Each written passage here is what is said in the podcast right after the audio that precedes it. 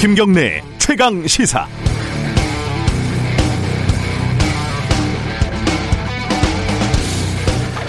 농담 반 진담 반으로 많이들 하는 얘기죠. 술자리에서 금기시되는 주제가 두 개 있는데 그게 정치하고 종교라고들 합니다. 이 이성이 아니라 믿음의 영역이기 때문에 논쟁 자체가 부질없다는 말이죠. 대통령이 현장 예배 금지 지침을 지켜달라고 요구를 하니까 한국교회총연합회 김태영 회장이 방역에는 협조할 수 있지만 예배를 지키는 일도 포기할 수는 없다 이렇게 말했습니다. 종교의 자유는 목숨보다 중요하다고도 했습니다. 그 생각 자체를 논쟁하지는 맙시다. 부질없습니다. 그렇게 생각할 수 있지요. 옳고 그름의 문제가 아니니까요. 그런데 이 숫자를 한번 보세요. 어, 다른 교회 감염은 일단 빼고 사랑제일교회 관련 확진자만 959명입니다. 이 중에 위중증 환자가 12명이고요. 여기까지는 목숨보다 예배가 중요하니까 교인들 문제니까 그렇다 치고요. 그런데 이 중에 9살 이하 아동이 24명입니다. 또 이들이 교회 밖으로 바이러스를 옮긴 곳은 23곳이고요. 140명이 연쇄 감염됐습니다. 그러면 이 사람들의 건강과 목숨은요? 어, 교회 감염에서 비롯된 공동체 다른 구성원들의 불안감은요? 치료하고 차단하는 데 들어가는 사회적 비용은요? 장사가 안 돼서 문을 닫아야 하는 사람들의 절망은요. 방역에 협조하겠지만 대면 예배도 하겠다. 이게 가만히 보면은 술 마시고 운전은 했지만 음주운전은 안 했다. 이런 유명하고 해괴한 변명과 논리 구조가 엇비슷합니다. 평생 현장 예배하지 말라는 얘기가 아닌데 말이죠. 모두 방역에 적극적으로 협조해서 2단계 풀리면은 그때 마음 편하게 모여서 기도를 합시다. 8월 28일 금요일 김경래 최강 시사 시작합니다.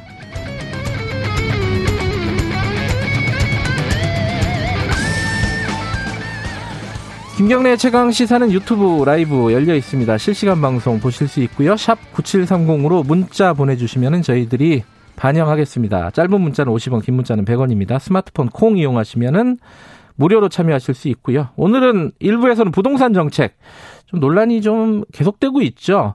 어, 오늘은요, 미래통합당 김연아 비대위원과 함께 얘기를 좀 나눠보고요. 2부에서는 더불어민주당 진성준 전략기획위원장 연결 예정돼 있습니다.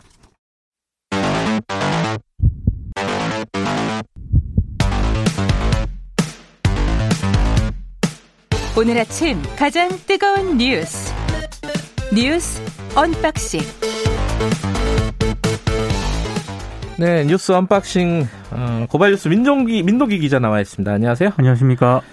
제가 뭐 2단계 풀리면 그때 편하게 기도하자고는 했는데 지금 3단계로 갈 가능성도 있어가지고요. 걱정이 많습니다. 신규 확진자가 400명이 넘었어요. 신규 확진자 수가 어제 441명으로 집계가 441명. 됐고요. 예. 대부분 수도권에서 발생을 했는데 네. 수도권 외 지역의 확진자도 100명을 넘었습니다.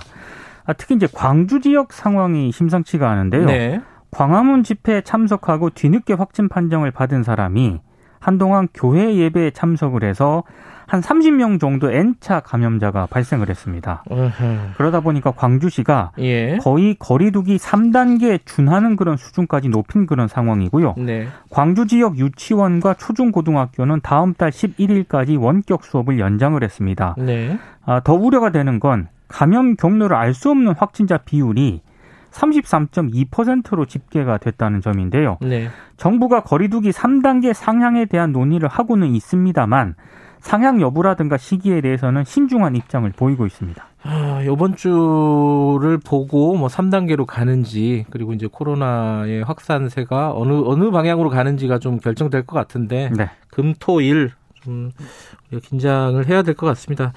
어쨌든 걱정은 확산세도 확산세지만은 어, 환자가 생겼을 때 병상이 충분하냐 이게 충분하지 않다는 거 아니에요, 그죠? 그러니까 전국의 중증 환자 병상 553곳 가운데 입원이 가능한 병상이 26일 기준으로 71곳 정도거든요. 네. 그러니까 정부가 원래 설명을 하기로는 수도권의 중환자 병상이 일주일 정도 여유분이 있다 이렇게 설명을 한 적이 있는데 네. 지금 추세대로라면 일주일 버티기 어렵다라는 전망이 나오고 있고요. 네. 특히 뭐 강원, 광주, 충남 등에서는 중환자 병상이 지금 없습니다. 포화 상태에 이르는 그런 상황이기 때문에 어. 매우 심각한 상황입니다. 아, 진짜 걱정이 많습니다. 이 뭐 마스크를 내년까지 써야 된다, 내후년까지 써야 된다, 3년 써야 된다. 네. 이런 얘기도 계속 나오고 있고요. 얘기만 들으면 깝깝합니다. 예, 백신 나와도 그게 효과를 어, 100% 낼지는 장담할 수 없다. 네. 이런 얘기도 있고요. 데리고 살아야 되는데 잘 데리고 살아야죠. 그죠? 그런 것 같습니다. 네. 국회도 지금 폐쇄가 됐는데 언제까지 지금 국회가 이렇게 문을 닫는 거예요? 그러니까 지금 셧다운 조처가 29일까지 연장이 됩니다. 네. 국회에서 만약에 추가 확진자가 발생하지 않는다면 오는 31일부터 상임위원회 정상화가 이제 진행이 되는데요. 네. 이렇게 되면 9월 정기국회도 예정대로 진행이 될 것으로 보입니다. 특히 그 이해찬 대표하고 김태년 원내대표 등 민주당 지도부가 코로나 그 검사를 받지 받았죠. 않았습니까? 예. 근데 음성 판정을 받았거든요. 근데 잠복기 등에 대한 우려 때문에 오는 31일 다시 최종 진단 검사를 받아야 한다고 합니다. 음. 만약에 이제 이때 음성으로 나오면은 국회 일정은 큰 차질이 없이 진행이 되는데 네. 혹시라도 확진자가 한 명 나온다면 좀 차질을 받게 될 수도 있습니다. 다들 어, 코로나 때문에 걱정이 많으신 것 같아요. 문자를 보내주시는데 6787님이 어, 좀 다 같이 좀 삽시다. 어, 두렵고 무섭다. 자영업자 하시네요. 먹고 사는 게 가능할까 두렵습니다. 먹고 사는 문제가 제일 크잖아요, 사실은. 그죠? 예. 4050님은 본인이 크리스천이라고 말씀하시면서 어, 온 나라를 말아먹는 광화문 집회 이 책임을 누가 질 겁니까? 아, 다들 답답해서 이렇게 문자들을 보내주시는 것 같습니다. 어제 그 문재인 대통령하고 교회 지도부들 지도자들을 만났, 어, 만났는데 두, 두 어, 문재인 대통령이 약간 작심하고 여러 가지 얘기들을 했어요. 그죠? 그러니까 방역 지침을 거부하는 특정 교회를 언급을 네. 했고요. 그러면서 일부 몰상식이 한국 교회 전체의 신망을 해치고 있다. 상당히 강하게 비판을 했습니다. 네. 그러면서 방역은 신앙의 영역이 아니고 과학의학의 영역이라는 것을 모든 종교가 받아들여야만 들어야만 할 것이다. 음. 이런 얘기도 했는데요. 근데 지금 전반적으로 그 개신교 지도자들이 방역 협조 의사를 밝히긴 밝혔거든요. 네. 근데 이제 김태형 한국교회 총연합회 대표회장이 아, 방역 인증제를 적용을 해서 제한적인 대면 예배를 허용해 줄 것을 제안을 했고요. 정부가 종교단체를 영업장이나 사업장 취급을 하지 않았으면 좋겠다라고 얘기를 했는데 네. 여기에 대해서 또 문재인 대통령이 난색을 표하기도 했습니다. 네. 어, 그래서 지금 방역 인증제 이런 걸 하자는 거잖아요. 그 네. 김태영 회장 같은 경우는 그렇습니다. 이 방역 인증제는 어떤 거죠? 이렇게 구체적으로 얘기하면은? 그러니까 방역을 잘하고 있는 그런 교회가 있으면은 네. 정부가 여기 이 교회는 안전하다 안전하다라고 아. 해서 제한적으로 대면 예배를 좀 허용을 해 달라라고 제안을 했는데 아 솔직히 이게 그렇게 한다고 한들 어, 어찌든 밀접 접촉자가 나올 수 있는 환경이 좀 형성이 음. 되는 거지 않습니까? 그러면 이제 다른 데서도 그 요구를 할 거란 말이죠. 그렇죠. 예. 예 똑같이 이제 약간 자영업자들처럼 네. 어, 우리 예를 들어 PC방 하는 사람들 요새 문 닫는 사람들 많거든요. 네. 방역 인증제에서 우리도 좀 열게 해달라. 분명히 얘기가 나올 텐데. 그러니까 교회만 예외로 둘 수 없는 게 정부의 또 판단인 예, 것 같고요. 쉽지 않은 문제입니다. 자, 이 와중에 파업은 계속되고 있고 시민단체들이 파업 중단 촉구를 하는 뭐 목소리를 냈다고요? 125개 시민단체로 구성된 시민사회 대책위원회가 어제 기자회견을 열었는데요. 네. 어, 의사들의 진료 거부 강행을 강하게 비판을 했습니다. 특히 이제 한국은 의사 수가 적지 않다라거나 네. 지금 늘리지 않아도 2028년이 되면 OECD 평균만큼 의사가 늘어난다고 주장을 하고 있는데 이건 사실과 다르다라고 비판을 했고요. 네. 대한간호사협회도 어제 성명을 냈거든요. 간호사들이 의료 현장에서 바라봤을 때 의대 정원 증원은 당연하다라고 또 비판을 했습니다. 간호사들이나 이쪽에서는 어, 그 얘기를 많이 하더라고요. 간호사들 증원 많이 했다 지금까지. 그렇죠. 근데 의사만 증원 안 했는데 네. 이게 불균형하다 네. 현장에서. 하지만 전공의들은 지금 사직서 냈죠. 그 복지부가 어제 오전에요. 예. 그 중환자실하고 지역 수도권 지역 응급실 전공이 358명에게 개별적으로 업무 개시 명령서를 발부를 했거든요. 네. 이 개별 명령을 받으면은 응급실은 조사 당일 1시간 안에 그리고 중환자실은 다음 날 오전 9시까지 복귀를 해야 됩니다. 네. 만약에 이 명령에 따르지 않으면은 3년 이하의 징역 또는 3천만 원 이하의 벌금을 부과받을 수가 있는데 네. 전공의들은 집단 사직서 제출로 맞서고 있습니다. 아예 그 집단 사직서를 제출한 그런 전공의들도 있고요. 네. 휴대전화를 꺼놓고 연락을 받지 않는 등의 방식으로 명령서 수령을 피하는 전공의들도 있습니다. 일단 뭐 세브란스 병원이라든가 뭐 중앙대병원, 고려대 안산병원 등에서 상당수 전공의가 사직서를 작성한 것으로 알려졌습니다. 지금 대화 채널을 양쪽에서는 다 열어놓겠다고 하는데 네. 아직 가닥은 못 잡는 것 같아요. 그죠? 그렇습니다. 네. 국회 21대 국회 새로 재산 등록을 한 사람들이 있을 거 아닙니까? 초선을 중심으로 해서. 네. 어, 역시 어, 다주택자도 많고 어, 고액 자산가들이 많네요. 그죠? 최고 자산가는 900억대 자산을 보유한 미래통합당 정봉민 의원인 것으로 나타났습니다. 이분은 뭐 건설사를 갖고 있는 분이잖아요. 그러니까 그렇죠? 상당수가 이제 음. 비상장 주식이었고요. 예. 그리고 그 부산 수영구에 58억 상당의 아파트하고 오. 어. 배우자 명의의 73억 정도 아파트 분양권 등을 또 소유를 하고 있었습니다. 예. 그리고 2위는 한무경 그 미래통합당 의원이었는데 452억 900만 원이었고요. 백종원 역시 같은 당 의원도 282억 700만 원으로 3위를 기록을 했습니다. 그리고 이스타항공 창업주인 더불어민주당 이상직 의원 있잖아요. 네. 212억 6,700만 원의 재산을 보유를 하고 있었고 미래통합당 김은혜 의원은 210억 3,300만 원을 신고를 했습니다. 반면에 마이너스 재산도 있다면서요? 더불어민주당 김민석 의원이 마이너스 5억 8천만 원을 신고를 했고 예. 역시 민주당 강선우 의원도 4억 8천8백만 원 마이너스입니다. 예. 재산을 신고를 했습니다. 그리고 중진 의원들 일부도 이제 재산을 공개를 했는데 민주당 이낙연 의원은 28억 6천만 원. 네. 그리고 무소속 홍준표 의원은 33억 7천만 원의 재산을 신고를 했습니다. 어, 돈 많은 사람들이 대부분이고 어, 돈이 없는 사람들이 일부 있는데 그죠. 다주택자가 많다는 게 이번에 이제 보면은 어, 여러 가지 통계를 통해서 나오는 것 같습니다. 오늘 브리핑은 여기까지 하죠.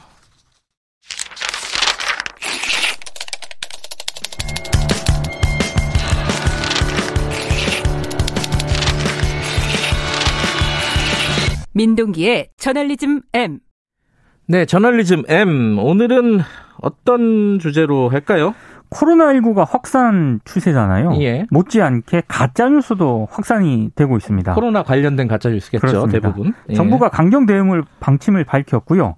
방송통신심의위원회가 유튜브 영상 두 건에 대해서 접속 차단 결정을 내렸거든요. 음, 네. 근데 이 영상이 어떤 내용이냐면 8.15 집회 참석자가 보건소 진단 검사가 조작됐다고 주장하는 그런 내용을 담고 있는데 네. 오늘은 가짜 뉴스가 퍼지는 이유에 대해서 얘기를 좀 해보고자 합니다. 이 지금 말씀하신 어, 집회 참석자가 보건소에서 이제 양성이 나왔는데 이게 다 조작이다. 뭐 이렇게 얘기했다는 거잖아요. 그러니까 서초구 보건소에서 양성 판정을 받았던 광화문 집회 참석자들이 예. 다른 병원에서 검사를 받아 보니까 이게 음성 판정을 받았다 이런 음, 주장이거든요. 그러니까 확진자 늘리려고 일부러 일부러 그런 예, 것이다. 예. 근데 사실이 아닙니다. 서초구가 직접 확인을 했고요. 예. 그런데도 불구하고 유튜브를 통해서 이 가짜 뉴스가 계속 퍼지고 있는데, 네. 근데 이외에도 가짜 뉴스가 정말 많더라고요. 뭐가 있어요? 지난 26일 오전 SNS에 사설 정보지 이른바 그 찌라시 내용이 예. 유통이 됐는데요. 어떤 내용이냐면 오전 11시 문재인 대통령 대국민 발표 예정. 저도 이거 봤어요. 네, 이거 많이 많은 분들이 받았을 겁니다. 깜짝 놀랐어요. 사회적 거리두기 3단계 시행 공표 이런 내용인데 네. 대외비까지 달고 있었기 때문에 굉장히 진짜처럼 보였는데 역시 이거 가짜 뉴스였습니다. 어, 윤태호 중앙사고수습본부 방, 방역총괄반장이 브리핑에서 네. 이 내용을 공식 부인하기까지 했고요. 많은 언론들이 팩트체크 등을 통해서 사실이 아니라고 보도를 했는데도 불구하고 여전히 진짜인 것처럼 퍼지고 있습니다. 혼란스럽죠. 이런 뉴스들을 보면 이런 가짜 뉴스들을 보면요. 저도 처음에 깜짝 음. 놀랐을 예. 정도니까요. 잠깐 생각해 보면 그럴 리가 없는데 이게 논의가 더 필요한 상황인데. 그렇죠. 네. 또 다른 것도 있죠. 그 최근 집단 감염자가 속출하는 이유와 관련한 가짜 뉴스도 있는데요. 네. 정부가 지난 10일 중국 후베이성에서 들어오는 외국인 입국 제한을 해제했기 때문이다. 이런 내용이 널리 퍼졌거든요. 네. 이거 가짜뉴스입니다. 법무부에 따르면 지난 10일부터 19일까지 후베이성을 통해서 국내로 들어온 중국인, 그러니까 외국인 포함 한 명도 없었다고 합니다. 역시 같은 기간 내국인은 4일에 걸쳐서 모두 13명이 들어온 걸로 파악이 됐는데 이들 중에는 코로나19 확진자가 전혀 나오지 않았습니다. 이게 이제 가짜 뉴스라는 거는 언제나 있기 마련이긴 한데 최근에 이렇게 많이 확산되는 이유는 또 해석할 수 있는 여지가 있을 것 같아요. 그러니까 정치적 의도로 음. 보시는 분들이 많아요. 그러니까 음. 정부의 방역 본선이나 실책을 부각하기 위한 목적이 있다 이런 음. 분석인데요. 예, K 방역이 국제적 호평을 좀 받았잖아요. 네. 이런 성과를 흔들므로써 방역 실패 책임론을 좀 제기하려는 것 같다 이런 분석이 음. 나오고 있습니다. 특히 최근에 가짜 뉴스의 생산과 유통이 주로 광화문 집회를 주도한 일부 종교 집단 보수 세력이 주도하고 있는데 이게 좀 상징적이다라고 지적을 하시는 분들이 있습니다. 또 이걸 가짜 뉴스의 범주에 넣을 수 있을지 모르겠지만은 보면 참 어이없는 일이 있는데 이 보수 인사들이 어 특히 이제 유튜브 활동을 하는 인사들이 병상에 들어가서 코로나 확진돼가지고 막 이렇게 방송을 하는 모습들을 볼 수 있죠. 그러니까 주옥순 씨하고 신혜식 씨 등이 대표적인데요. 네. 이분들 코로나19 확진 판정 받았거든요. 네. 병상에서 유튜브 방송을 하고 있습니다. 근데 문제는 이 공간 자체가 방송을 하는 그 댓글이 막 달리잖아요. 예. 여기가 가짜뉴스의 어떤 그 공간이 되고 있다는 점인데요. 어허.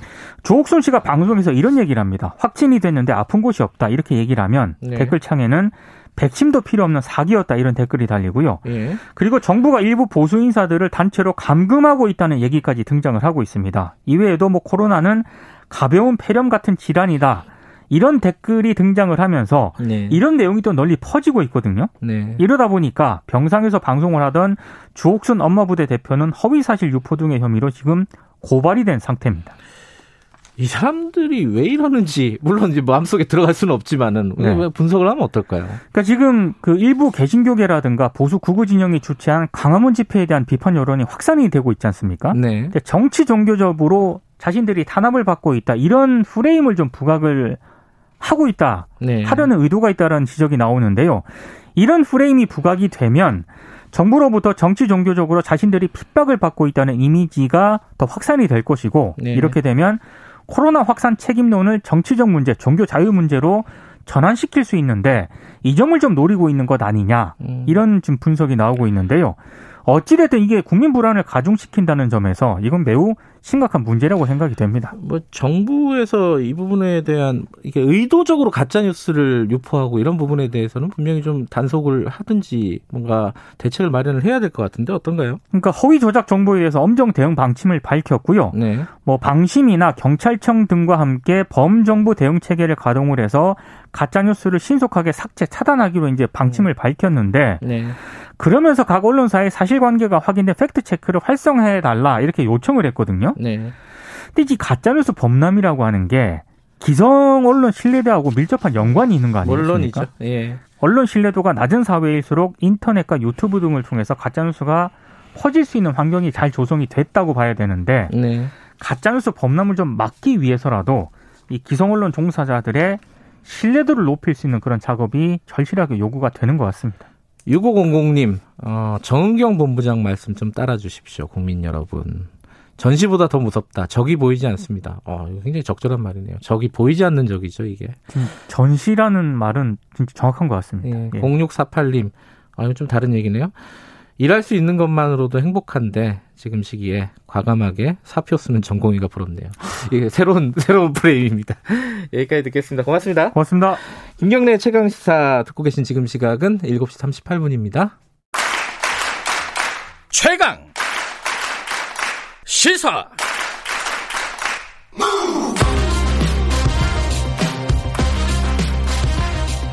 지금 여러분께서는 김경래 기자의 최강 시사를 듣고 계십니다. 부동산 얘기 좀 해보겠습니다. 부동산 여전히 우리 사회에서 시한폭탄 같은 느낌 그런 느낌을 주고 있습니다. 지금 정부에서 여러 가지 대책들을 내놨고 임대차 관련된 대책도 내놨죠.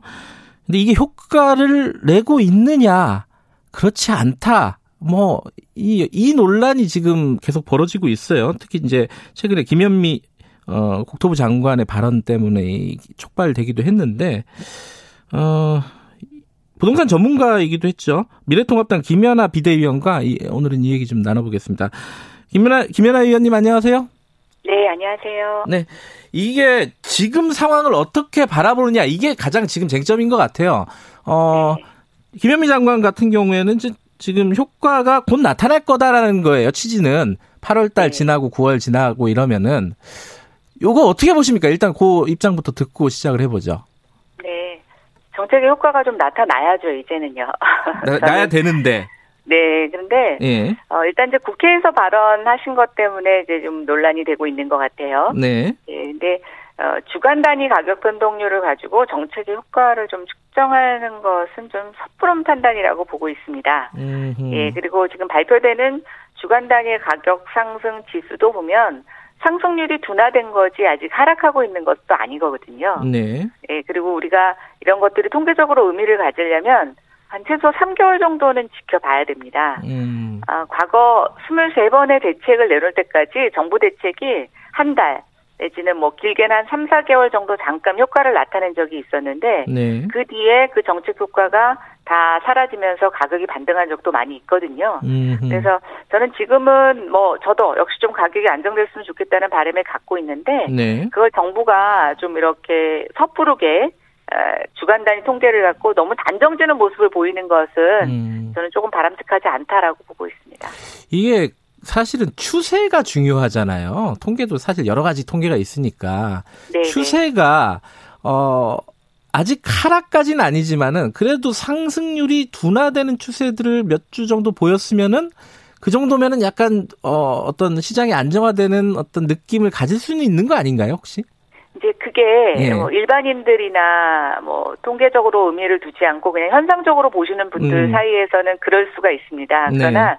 이게 이제 말씀하신 대로 추세라는 것을 우리가 확인하기 위해서는 한 3개월 음. 정도는 지켜봐야 되고요. 네. 또 문제는 지금 약간 시장과 지수 간에 서로 불일치하는 부분들이 있는데 네. 주간 단위 가격 변동률은 약간 상승세가 둔화되는 것으로 보이고 있지만 네. 어, 최근에 이제 거래 가격 중에서 신고가라고 해서 네. 최고가를 경신하는 물건들이 서울에서 한 절반 이상을 차지하고 있어요. 음. 예, 그러다 보니까 아직 지수도 상승을 하고 있고 네. 또 거래되는 것마다 계속 최고로 높은 가격을 갱신하다 보니까 시장에서는 이런 장관의 말이 음. 굉장히 시장과 동떨어진 말이라고 해석할 수 있다고 저는 생각이 됩니다.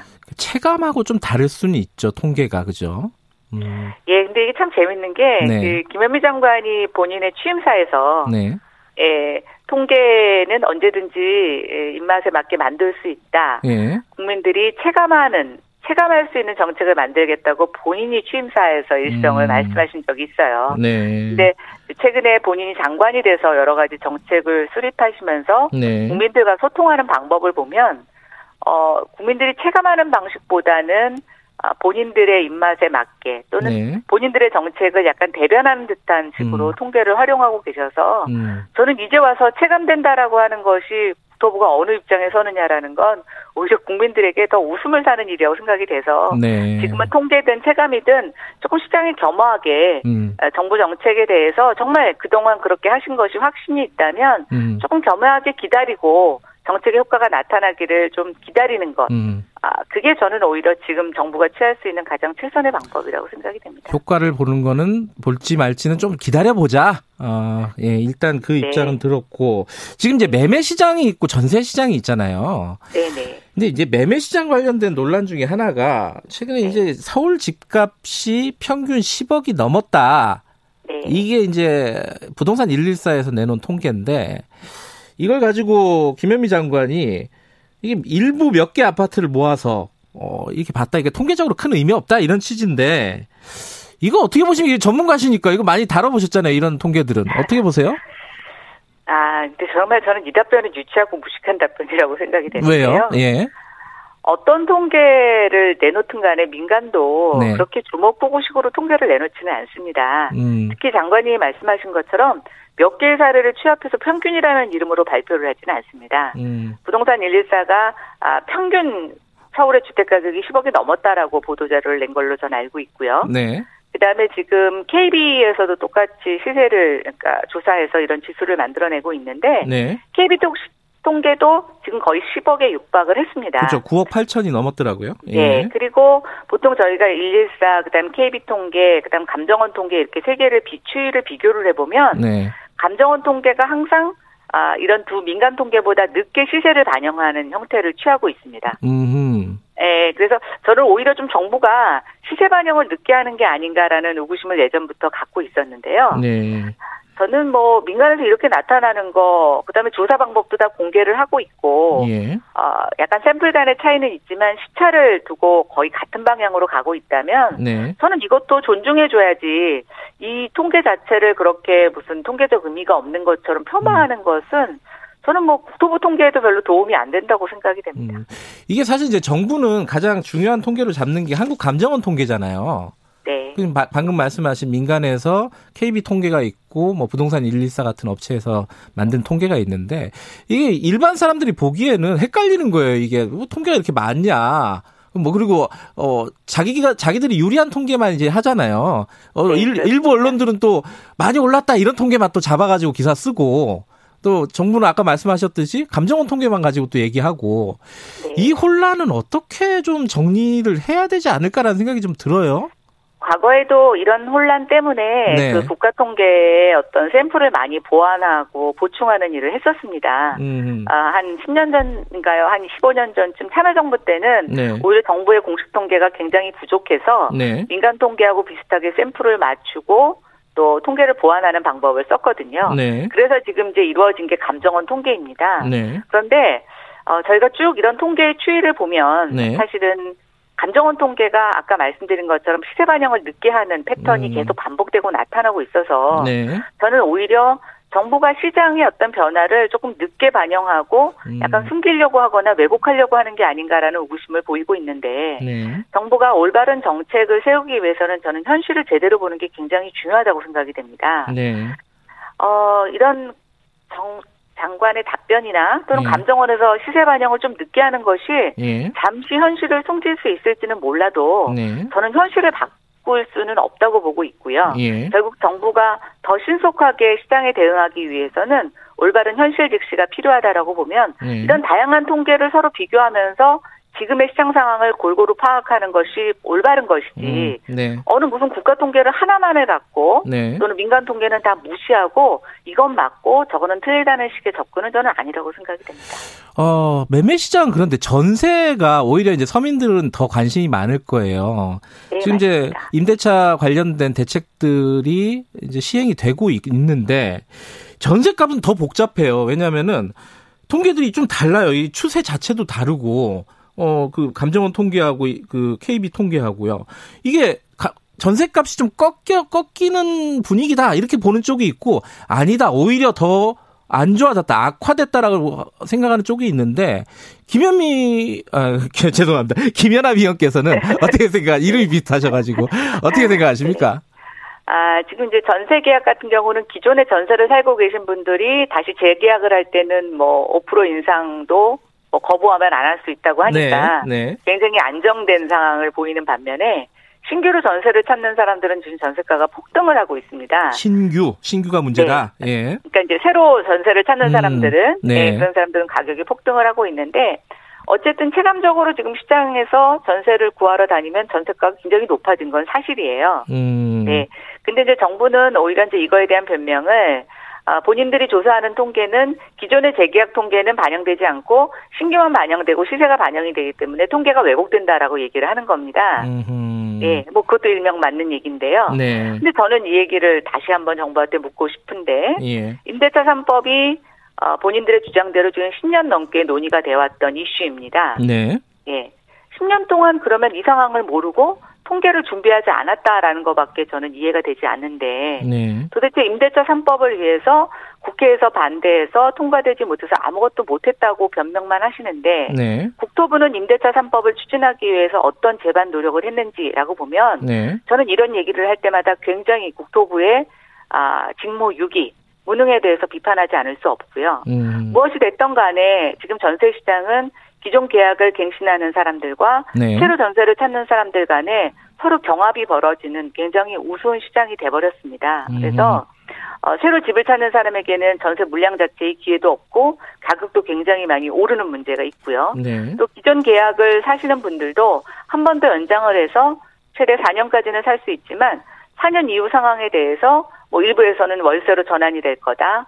또 전세 증가분을 다 월세로 돌릴 거다라고 하는 이런 다양한 예측 속에서 굉장히 불안에 떨고 있는 것이 사실이라고 보여진다면 네. 전세 시장에 대한 부분들도 아직 정부가 해야 될 일이 굉장히 많이 있고요. 네. 또 지금 전월세 신고 시스템이 내년 6월부터 작동을 하게 됩니다. 네. 그러다 보니까 실제로 가격이 뭐냐라는 것을 증명하지 못하는 전세 거래들이 되게 많은데요. 네. 우리가 전세 거래 중에서 확정 신고를 안 하는 전세 거래가 굉장히 많이 있습니다. 네. 예, 그러다 보면 지금의 전세 가격을 확인할 방법이 없어요. 음. 그러면 5% 차임에 대한 인상을 논의할 때 여러 가지 분쟁이 있을 수가 있어서 네. 이런 것들에 대한 대비도 좀 많이 필요하지 않을까라는 생각이 음. 듭니다. 최근에 이제 언론 보도들 보면요, 뭐 전세가 씨가 말랐다. 뭐 물론 이제 언론 제목 같은 건 약간 과장된 측면도 있지만은 그런 취지의 보도들이 굉장히 많아요. 근데 그게 어 실제로 가보면 이제 허위 매물 같은 것들이 걷어지고 나니까 보이는 현상이지 실제로 줄, 그렇게 많이 줄지는 않았다라고 보는 쪽도 있고요. 어, 김연아 의원께서는 어떻게 평가하십니까? 지금 그 전세 매물이나 이런 부분에 대해서는. 음, 전세 시장은 네. 이제 투자 수요도 아니고 대부분 실수요자들이죠. 네. 그리고 특정 지역을 가서 물건을 알아봅니다. 네, 그렇죠? 네. 예, 그러다 보니까 어, 저는 전세에 있어서는 사람들이 원하는 지역에 쏠림 현상이 분명히 있어요. 음흠. 그래서 어 제가 체감적으로 뭐 마포구에 가서 전세를 찾는데 네. 강서구에 전세가 많다라고 하는 것은 소비자들에게 어떠한 의미도 주지 못합니다. 음. 아, 그래서 이제 지금 제가 봤을 때는 언론 보도는 네. 어, 특정 지역을 가정하고 어, 특정 지역의 전세 수요를 가정하고 찾아가서 취재를 하게 되면 저는 언론의 보도가 뭐 그렇게 자극적이라고 하기라기보다는 현실이라고 저는 대변을 한다고 음. 보고 있고요. 네. 네. 다만 정책 위반자 입장에서는 현장에 가보지 않고 지수를 보면 네. 아 여기는 전세 물량이 많은데 왜 뭐가 문제지 이렇게 얘기할 수 있어요. 음. 아, 근데 정부가 조금 더 전세 시장의 특수성에 저는 주안점을 가져야 된다고 생각이 됩니다. 음. 왜냐하면 전세라는 게 굉장히 목돈을 갖고 주거를 소비하는 방법이지 않습니까? 네. 예. 근데 그 많은 돈을 갖고도 자기가 원하는 물건, 원하는 지역의 전세를 구하지 못하는 소비자들 입장에서 보면 네. 얼마나 답답하고 불안하겠습니까? 네. 예, 그래서 어 이런 전세 거래 물량이 뭐 많다 이런 걸 떠나서 내가 여기에 전세를 구하지 못하면 다음 대안이 뭔지에 대해서 누군가 컨설팅해 주거나 정보를 구할 수 있어야 되는데 참 전세 시장은 그 목돈을 들이고도 그런 정보를 얻기가 어렵습니다. 음, 전세 시장 자체가 매매 시장하고 좀 다르군요. 음. 예, 그렇죠.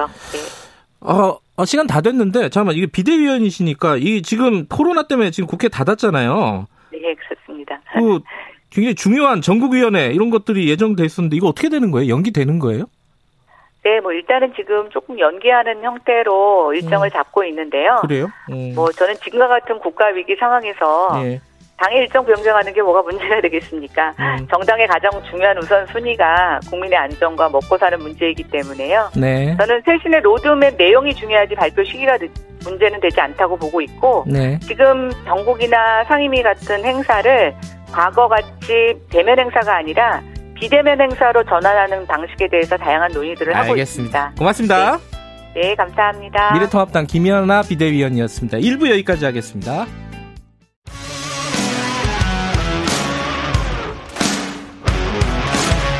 뉴스타파 기자 김경래 최강 시사.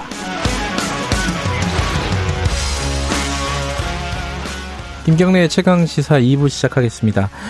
어, 2부에서는요, 먼저, 어, 미래 더불어민주당 쪽 얘기 좀 들어보죠.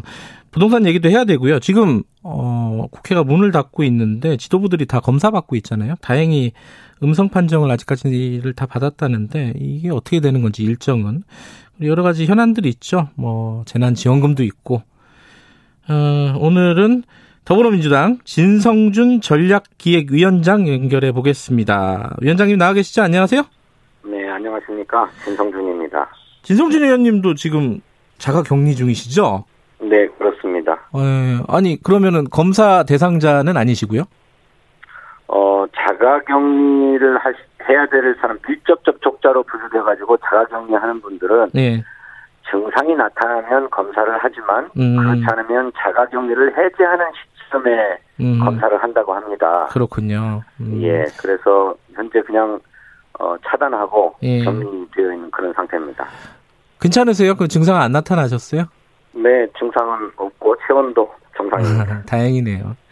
근데 지금 어떤 어쨌든 지도부들은 아직 어, 음성이고 양성 확진자들은 없어요. 그러면은 국회가 언제 다시 열리게 되는 겁니까? 일정으로 보면은? 어, 국회는 음. 오늘, 내일 그리고 어, 일요일까지 예, 문을 닫았다가 네. 어, 31일부터 어, 문을 열 수 있다고 판단하는 것 같습니다. 31일. 예. 예, 예, 예. 그러면은 당장 내일이 전당대회잖아요. 네. 더불어민주당 전당대회인데 지금 이해찬 대표 같은 경우에 어, 자가격리 중이고 음성 나왔지만은 어, 어떻게 되는 겁니까? 이 온라인으로 그냥 예정대로 진행이 되는 건가요? 예, 저 민주당은 전당대회를 처음 준비할 때부터 이런 코로나 상황이기 때문에 그에 네. 맞추어서 음. 온택트 전당대회라고 하는 네. 비대면 접촉 방식으로 전당대회를 치르겠다고 하는 컨셉을 갖고 예. 준비해 왔습니다. 예. 그런 와중에 이제 코로나 상황이 점점 악화되고 있기 때문에 네네. 그때마다 전당대회 계획을 보완하고 또 발전시켜 왔는데 네. 그동안에도 온라인을 중심으로 선거운동을 치렀고 또 투표도 역시 온라인을 중심으로 진행해 왔습니다. 네. 29일 전당대회 행사도 온라인 중계방송 형식으로 음. 준비되고 진행할 것인 만큼 네. 어, 현재 계획으로는 취재하는 기자를 포함해서 한 10명 안팎 정도가 음. 어, 대회장에 참석해서 대회를 진행하는 네. 이런 방식으로 계획하고 있기 때문에 예정대로 네. 진행할 수 있다 이렇게 보고 있습니다. 사상 초유의 일이 벌어지는 거군요. 어. 네, 그렇습니다. 지금 이제 자가격리를 하고 계시니까 더 실감이 나실 것 같은데 네. 지금 2단계 거리두기를 하고 있지 않습니까? 3단계로 가야 되느냐 말아야 되느냐 이게 전문가들 사이에서도 좀 입장이 엇갈리는 것 같고 정부는 고민을 많이 하고 있는 것 같아요. 주말을 한번 좀 네. 보자 이렇게 얘기를 하고 있고 진성준 의원께서는 뭐 어떤 의견을 갖고 계세요? 이 부분에 대해서는? 그래서 제가 전문가가 아니기 때문에 네. 뭐 섣부르게 가자 말자 판단할 수 있는 위치가 아닙니다만 네네. 한 가지 분명한 것은 방역을 최우선의 원칙으로 두고 판단해야 될 문제 같습니다. 음. 여기에 무슨 정치적인 고려를 한다든지 네. 뭐 정무적인 판단을 한다든지 할 것은 전혀 아니라고 생각하고요. 네네. 근데 방역을 위해서는 철저한 어떤 사회적 거리두기, 네. 철저한 방역 이런 것이 필요한데 네. 에, 이렇게 3단계로 격상시켜서 사회적 거리두기 정책을 시행할 때에는 네. 어, 거의 우리 경제 셧다운 또 사회 활동의 셧다운을 각오해야만 하는 상황이거든요. 네. 그냥 지금과 같이 종래와 같이 해왔던 정도의 사회적 거리두기가 아니라는 겁니다. 어, 그런데 사회적 거리두기 2단계가 실시된 게 지금 한 2주 정도 됐는데 네네. 아직도 충분하게 그 사회적 거리두기 2단계 조치를 어, 시민들이나 또 국민들이 다 같이 하고 있다는 느낌은 안 들어요. 네. 이게 워낙 오랫동안 그 코로나 상황이 지속되다 보니까 네. 많이 해이해진 측면도 있고 또 피로해진 측면이 있어서 예, 예. 뭐 8월 15일에 그 있었던 광화문 집회의 양상이라든지 네. 또뭐 이러저러한 종교 집단들에서 벌어지는 종교 집회 또 소모임의 양태라든지 이런 걸 보면 네.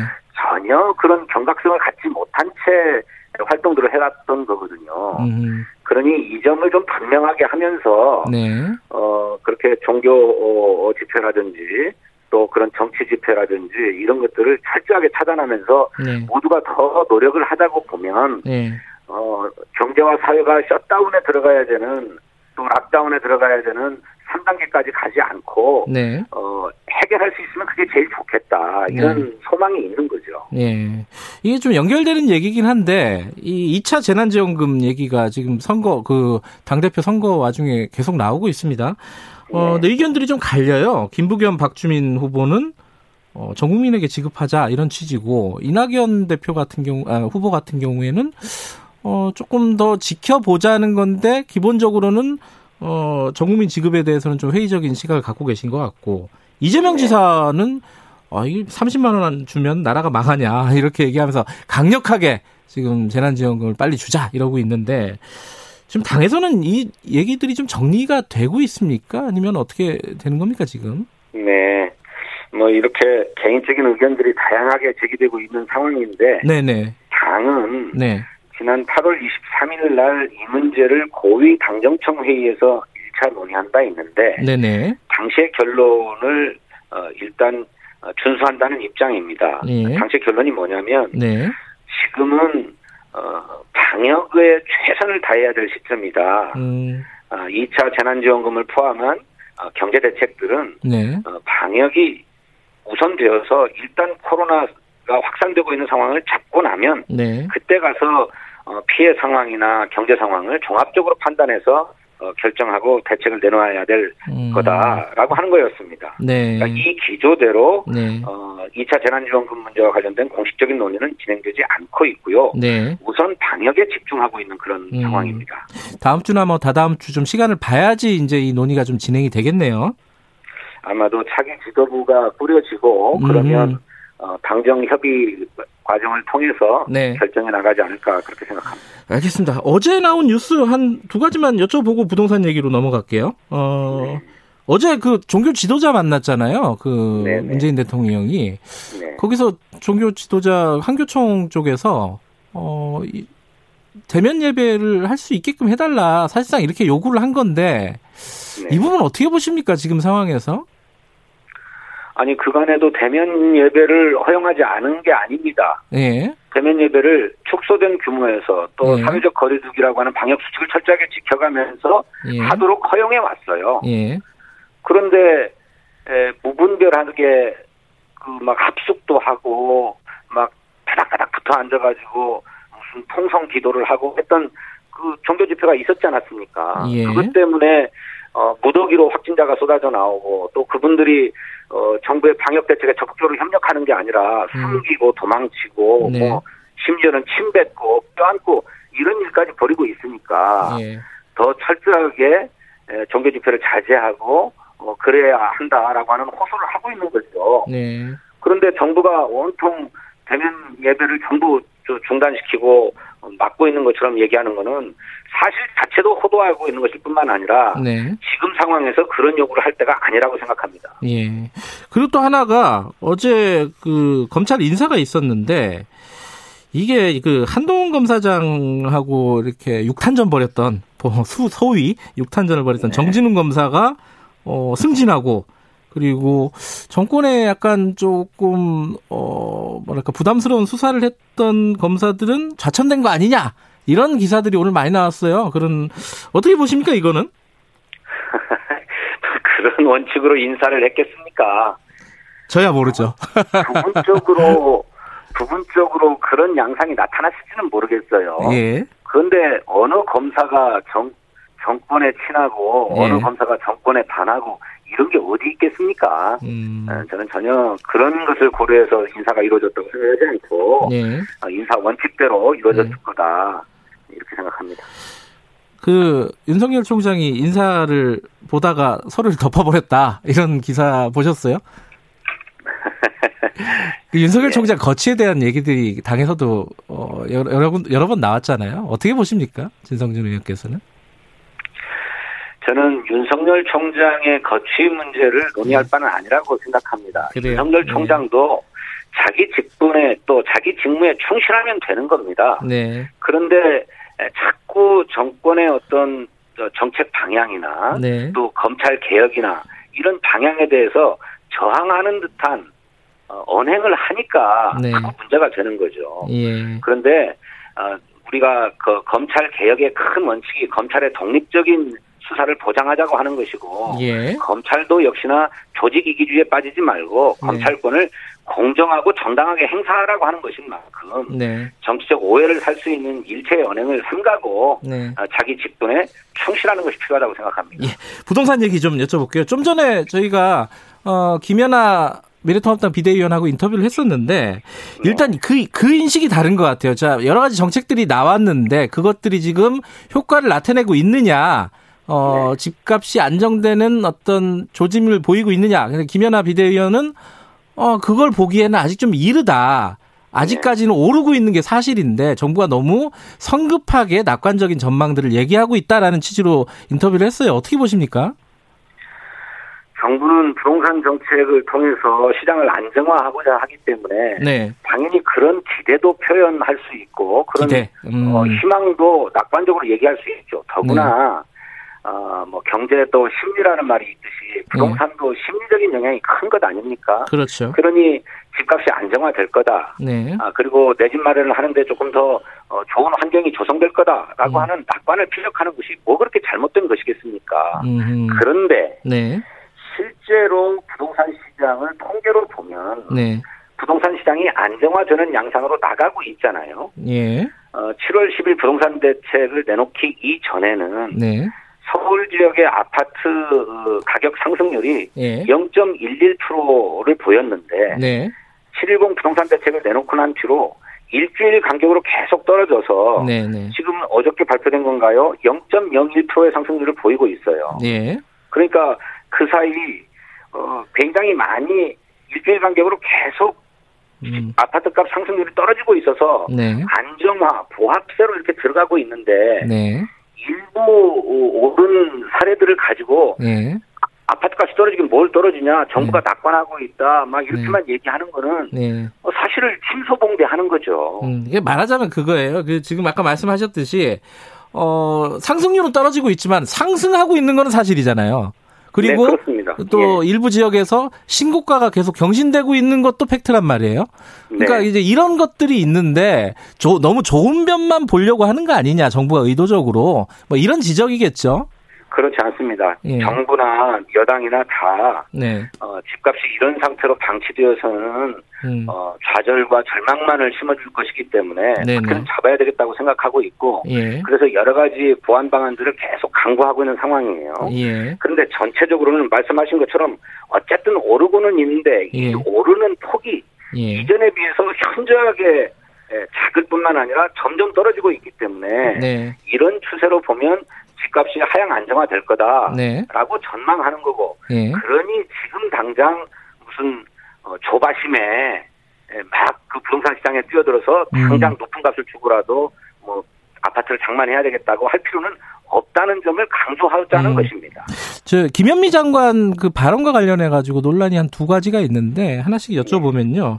네. 하나는 이게 이제 그 상승률 관련된 것과 비슷한 건데요. 그러니까 같은 취지의 얘기인데 그 부동산 릴리스에서 만든 통계를 가지고 어 10억 원이 넘었다 이 통계였잖아요. 서울 네 아파트 네. 평균 매매 가격이. 근데 이게 네. 일부 아파트 몇 개 를 가지고 전체 통계인 네. 것처럼 했다. 이렇게 약간 그 통계 자체를 평가 절하를 했어요. 근데 네. 이 통계도 사실은 뭐 국가 통계는 아니지만은 나름대로 뭐 샘플링을 가지고 오랫동안 만든 통계인데 무시하는 발언을 한 거는 좀 적절하지 않았다. 이렇게 얘기할 수 있는 쪽이 있는 것 같아요. 저도 그 부동산 114 통계 봤는데요. 네네. 아파트 평균 매매가 10억 원이 넘었다고 하는 지역은 예. 서울의 9개 지역이었습니다. 예. 어, 그 강남 3구, 네. 마포, 용산, 성동인가요? 예. 마용성이라고 하는 지역. 예. 그다음에 광진구, 양천구. 예. 그 외에 16개 구에서는 10억 어, 넘지 못했어요. 예. 그런데 9개 지역 구의 아파트 가격을 가지고 예. 서울 지역 전체 양상인 것처럼 음. 보도됐죠. 이거는 사실과 다른 보도입니다. 근데 25개를 합해서 평균 내도 10억 넘어요. 아니 예. 그렇지 않습니다. 아 그건 아니, 워낙 넘어요. 강남이 예. 강남의 아파트 값이 훨씬 높기 때문에 그런 거죠. 아 그래서 그렇다. 훨씬 높기 때문에. 아 근데 어쨌든 평균을 낼 때는 25개 평균 내 갖고 10억 넘었다 이렇게 발표는 할수 있는 거잖아요. 아니, 그럴 수는 있죠. 예. 그런데 모든 지역에서 그런 게 아니고, 음. 아까 말씀드렸던 것처럼, 음. 그래서 그, 그 부동산 114 통계를 보도한 그 음. 기사에도 보면, 네. 끝에 16개 구에서는 10억 원을 넘지 못했다. 이렇게 달고 음. 있어요. 어쨌든 그러니까 이제, 예, 예. 물론 저 시민들 입장에서 이렇게 아파트 값이 폭등하고 있으니 정부가 예. 대책을 마련해라라고 하는 취지는 충분히 이해합니다. 그렇게 네네. 해야 될 거고요. 예. 그런데 이런 양상을 자꾸 경쟁적으로 그 경마 보도하듯이 보도하면 네. 시장에 음. 혼란스러운 사인을 주죠. 지금이라도 뛰어들어서 막 아파트를 사지 않으면 안 될 것 같은 그런 불안감과 조바심을 조장하는 거잖아요. 예. 그러니까 말씀하신 거는 이제 구별 편차 같은 것들을 반, 어, 반영하지 않고 그냥 10억 넘었다고 하면은 오해의 소지가 많다 이런 취지네요. 그렇습니다. 음. 그래서 실제로 그 당시에 그 보도가 나왔을 때 서울 아파트값 평균 동향은 네. 아까 말씀드렸던 것처럼 점점 일주마다 줄어들고 있었어요. 이를테면 네. 그 전주 상승률이 0.04%였는데 예. 그 보도가 나오는 시점에 어, 상승률은 0.02%였습니다. 네. 그러니까 전체적으로 상승을 했을지 몰라도 상승률은 크게 낮아지고 있는 양상이기 때문에 네. 그런 부분적인 사실을 크게 보도하는 것이 시장 음. 상황에 절대 도움이 되는 도움이 되지 않는 보도였다라고 음. 하는 점을 얘기하는 거죠. 또 하나가 이제 김현미 장관이 30대가 영끌 이제 예전에 인터넷 용어인데 영혼까지 끌어모아 가지고 어, 그 다주택자들이 내놓는 물량을 받았다. 이게 안타깝다. 이게 30대들이 얼마나 그 집에 대한 어떤 그 불안감이 있으면 그렇게 들어, 그러지 않겠느냐. 이건 네. 좀 사과해야 될 일이다. 김현미 장관이. 이런, 야당에서는 이런 입장을 보이고 있거든요. 어떻게 보세요? 아니, 안타깝다고 얘기한 게 왜 사과해야 될 일인지 모르겠어요. 음. 그러니까 저 김현미 장관 입장에서는 네. 정부가 부동산 시장을 안정화시키려고 여러 가지 대책을 내놓고 있고 또 네. 주택 공급 대책도 내놓고 있으니 네. 조금만 참고 기다려주면 음. 뭐 3기 신도시 등을 비롯해서 네. 서울 지역이나 그 외곽에 값싸고 질 좋은 아파트를 구입할 수 있는데 네. 지금 막 나오고 있는 뭐 아파트 저 뭡니까 저 음. 법인이나 네. 어, 다주택 보유자들이 막 내놓고 있는 매물들을 이른바 영끌이라고 해서 네. 이걸 잡아서 그 투기를 노리는 세력들 어, 불로소득을 노리는 세력들한테 희생양 또 예. 피해자가 돼야 하는가 음. 하는 점을 얘기한 것인데 그게 왜 사과해야 될 일입니까? 그거 사과하자고 그러면 말 그대로 30대 예. 젊은 층들이 영끌로 어, 아파트들을 다 사야 옳다는 말입니까? 음. 근데 이제 이게 인식의 차이인 것 같은데 이제 앞으로 집이 떨어지지 않을 것 같으면은 이 30대가 지금 하는 게 합리적인 판단인 것이고 앞으로 집값이 떨어질 것 같으면은 지금 얘기, 지금 30대가 벌이는 일이 안타까운 일인데 네. 떨어진다고 보세요. 그 얼마 전에 그 얘기 하셨죠. 8말 9초에 집값이 잡힐 거다 이런 취지의 얘기를 하셨잖아요. 그죠? 떨어질 거라는 보도도 나오기를 기대한다 이렇게 얘기했습니다. 네, 네. 뭐 기대와 희망을 얘기했던 건데 예. 마치 예언인 것처럼 네네. 네. 이렇게들 뭐 보도들을 하고 있어서 예. 뭐 해명할 필요가 없어서 제가 가만히 있었습니다만 네. 어 저는 당이라고 생각합니다. 네. 우리 부동산 시장이 이런 식으로 폭등 양상을 보이는 거는 네. 나라가 망하는 쪽으로 가는 거라고 생각해요. 음. 무슨 일이 있어도 잡아야 된다고 생각하는데 네. 여기에는 예외가 없습니다. 정부도 음. 노력해야 되지만 소비자인 우리 국민들도 함께 노력해 줘야 될 대목이 분명하게 있어요. 음. 그건 언론도 마찬가지죠. 네. 그런데 부동산 시장 안 잡힐 거다. 부동산 가격은 계속 뛸 거다. 실제로 음. 뛰고 있다라고 하는 얘기를 마구 한 걸, 하는 것이 그런 게 뭐 어떻게 도움이 되겠습니까? 네. 그렇다고 현실을 숨기자는 것은 아닙니다. 네. 그런데 지금도 부동산 투기를 노려가지고 일확천금하려고 하는 세력들이 있고 네. 또이 세력들의 이런 것에 놀아나가지고 또는 속아 넘어가서 네. 그 피해자가 되는 길로 막 달려가는 사람들이 있는데 예. 그러지 말고 냉정을 좀 찾자.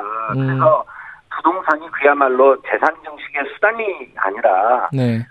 주거의 공간으로 어, 만들도록 인식의 전환도 이뤄가고 네. 어, 또 경제적 활동의 전환도 이뤄가야 되겠다라고 하는 음. 사회적 합의를 만들어서 그 방향으로 달려가자는 것입니다. 알겠습니다. 예. 그 하나만 더 여쭤보죠. 그 부동산 감독기구 설치 좀 강력하게 해야 된다라고 말씀하셨잖아요. 저번에 저희 인터뷰에서도.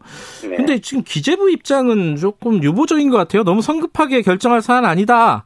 홍남기 부총리가 이렇게 얘기를 했는데 이게 네. 약간 지금 논란이 있는 겁니까? 그 당정청에서도? 아닙니다. 그 부동산 감독기구에 예. 대한 추측성 보도가 워낙 많이 나오니까 예예. 예. 또 개인적인 의견들도 많이 제출되니까 네. 어, 정부 입장에서 좀 신중하고 차분하게 접근해야 음. 된다는 입장을 말씀드린 것 같은데 네. 어, 이 부동산 감독기구의 필요성에 대해서는 의심의 여지가 없습니다. 음. 어제 발표된 국토부의 실거래 조사 결과를 보면 국토부에 신고된 건수들 가운데 9억 이상 아파트 거래 네. 중에 의심 사례로 볼 게 1,705건이었다고 합니다. 네. 그러니까 매우 좁혀 있는 거죠. 예. 신고된 것 가운데 또 예. 9억 이상 거래, 그 중에 예. 의심되는 것 1,705건을 조사했더니 그 중에 3분의 1이 탈세 혐의가 있고 예. 대출 규정을 위반한 혐의가 있다는 거 아닙니까? 예. 이렇게 부동산 시장이 혼탁하다면 네. 아니 우리 국민의 재산의 76%가 부동산 아파트에 다 걸려 있는데 네. 이것을 거래하는 시장이 이렇게 공정하지 못하고 투명하지 못하다면 이걸 어떻게 방치하겠습니까? 그 시장의 건전한 질서를 투명한 질서를 확립하기 위해서도 네. 부동산 감독 기구가 필요하다라고 하는 데는 네. 어, 이론의 여지가 없습니다. 알겠습니다. 자가격리 건강하게 잘 마치시고요. 다음에 얼굴 뵙도록 하겠습니다. 고맙습니다. 네, 감사합니다. 더불어민주당 진성준 전략기획위원장이었습니다.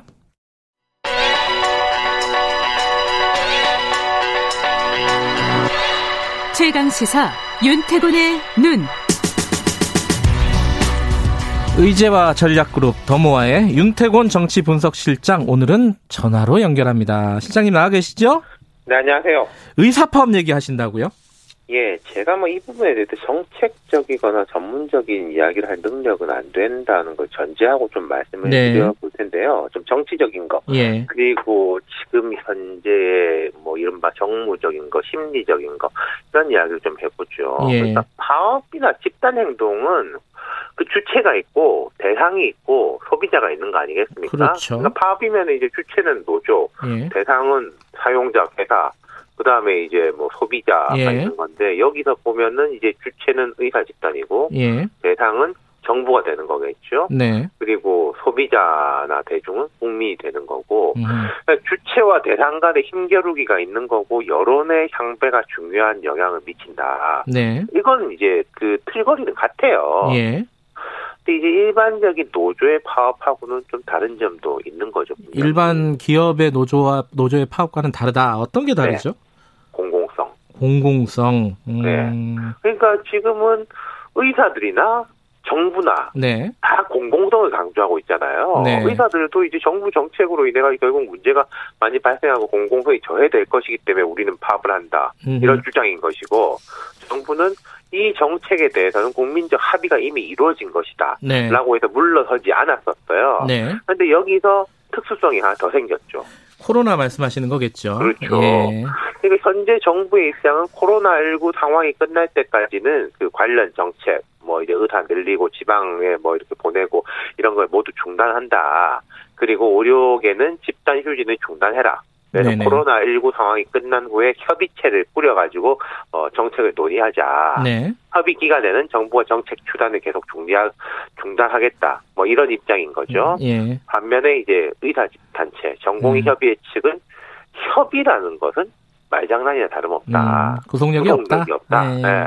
원점으로 돌려서 논의를 해야 된다. 예. 이런 입장인 것 같고 정부는 아니 원점 재검토는 절대 불가능하다. 음. 이런 입장이 명확하고요. 어쨌든 지금 이제 교착 상태인데 네. 여론은 지금은 뭐 어떤가요?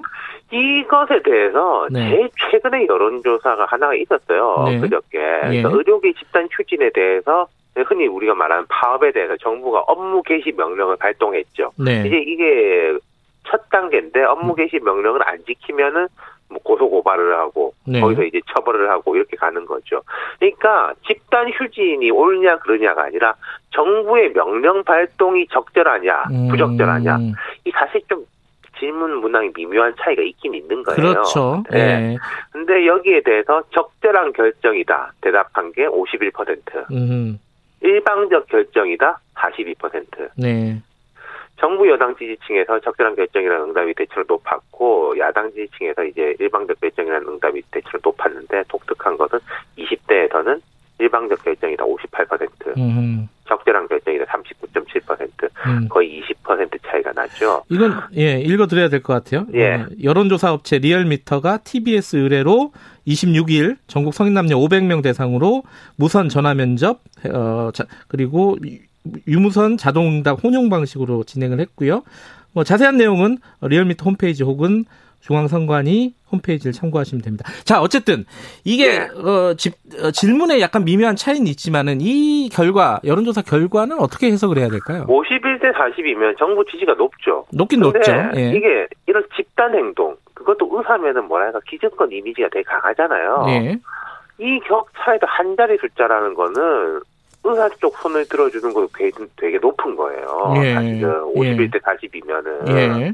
그러니까 이게 몇 가지 이유를 꼽아볼 수 있을 텐데 이제 정부에 대한 지지가 높은 것은 이, 이 시국에 웬 집단 행동이냐. 예, 예. 뭐 의사들은 그래도 살만하지 않냐. 예. 이건 이 질문이 보면은 정부 정책이 옳냐 그러냐가 아니에요. 음. 그렇기 때문에 상당히 높은 건 이런 것이 되고 정부의 비판적인 쪽은 이런 것 같습니다. 제가 볼때 예. 코로나19 국면을 거치면서 우리 의료진 의사들에 대한 신뢰도하고 만족도가 상당히 높아졌어요. 네. 특히 외국과 비교해서 볼 때 이 코로나19를 통해서 우리가 상대 평가를 많이 하게 됐거든요. 음, 네. 뭐 유럽이라든지 이런 쪽에 맞춰 볼 때 예. 한국 의료진의 뭐 속된 말로 가성비, 음. 효율성, 능력, 우리가 지불하는 의료비, 우리 병원 가면 사실 싸지 않습니까? 예. 일반 병원 갈 때는 그런 것에 대해서 이제 만족도가 높아졌다. 음. 그리고 20대가 특히 정부의 비판적인 건 딱 짚히는 거 하나 있죠. 음. 도지사 등 광역단체장, 시민단체 등의 공공의대 입학생 추천권 논란. 음. 이거 이제 반발이 엄청 컸고 정부도 물러서고 있는 대목이지 않습니까?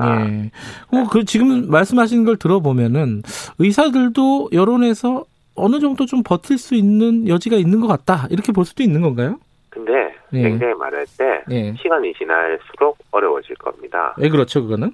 네, 지금 전공의들 쉽게 말해서 레지던트들이 집단 행동의 동력이죠. 네. 지금 이제 의료 현장에서는 별 문제가 없다라고 이야기하고 있습니다만은 현재까지 그럴 수도 있을 거예요. 네.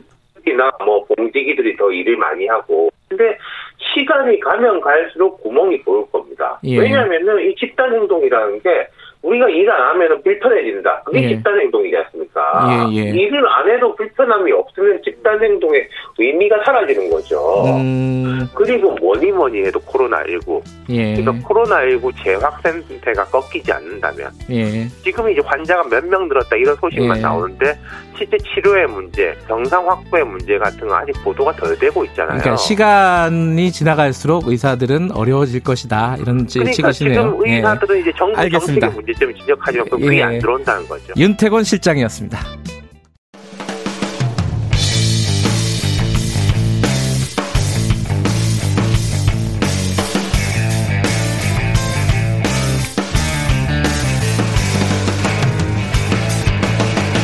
김경래의 최강 시사.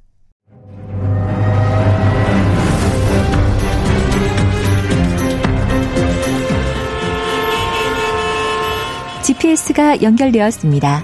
김경래의 최강 시사. 여의도 신호등. 네, 한 주간에 화제가 됐던 정가 인물을 집중 탐구해보는 시간입니다. 주간 인물 토크쇼 여의도 신호등 오늘도 두 분 나와 계십니다. 김태현 변호사님 안녕하세요. 네, 안녕하세요. 그리고 현근택 변호사님 안녕하세요. 네, 안녕하세요. 두 분은 무사하신 거죠? 네? 무사하니까 아, 여기까지 예, 온 그렇죠. 거죠. 예, 예. 그러니까 한 조금 안정될 때까지는 요 예. 마스크를 착용을 하고 어, 스튜디오에서 방송을 하기로 했습니다. 조금 불편하셔도 양해하시기 양해해 주시기 바라겠습니다. 라디오 방송이니까 이렇게 해도 괜찮을 것 같아요. 그렇죠. TV라면 네. 뭐좀 그럴 수도 있는데. TV는 조금 보는 사람들이 좀 네. 힘들죠. 네. 하지만 이렇게 마스크 쓰고 하는 거 화면도 어, 나쁘지 않아요. 어떤 경각심도 주는 것 같고. 네, 그렇죠. 마스크 써라 이런 메시지 네. 거.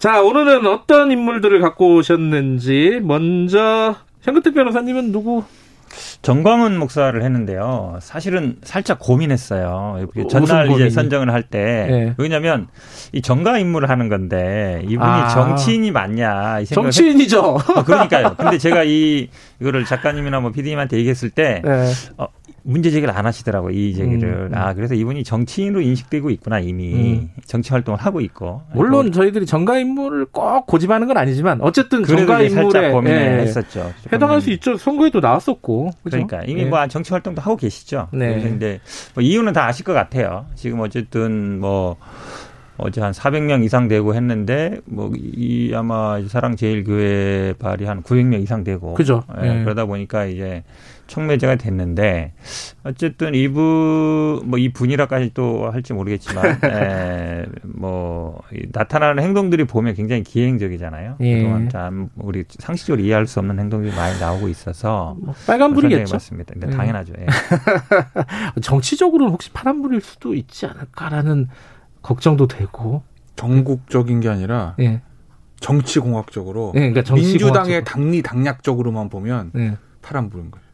아 민주당한테 그러니까 민주당의 당리 당략 정... 그걸 그렇게 또 정치적으로 해서 정치공학적 네. 아니 민주당의 당리 당략 거 보면 네. 파란불 아니 정... 미래통합당에서는 세팔 갖다 못 해가지고 그냥 어, 아니 미래통합당한테는 그런데 네. 정광훈 목사 개인한테는 네.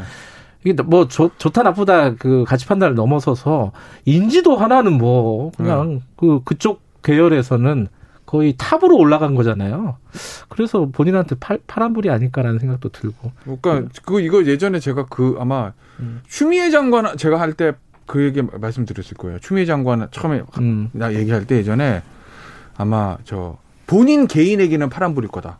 아, 아, 아 예, 예. 왜냐면은 이렇게 일 크게 벌리는 게 저 친문 지지 핵심 지지층한테 눈도장을 바를 수 있으니까. 네. 그렇지만 이게 민주당 더 나아가서 청와대 대한민국으로 봤을 때 이거 빨간불이다라고 아마 말씀드렸을 건데 같은 거죠 뭐.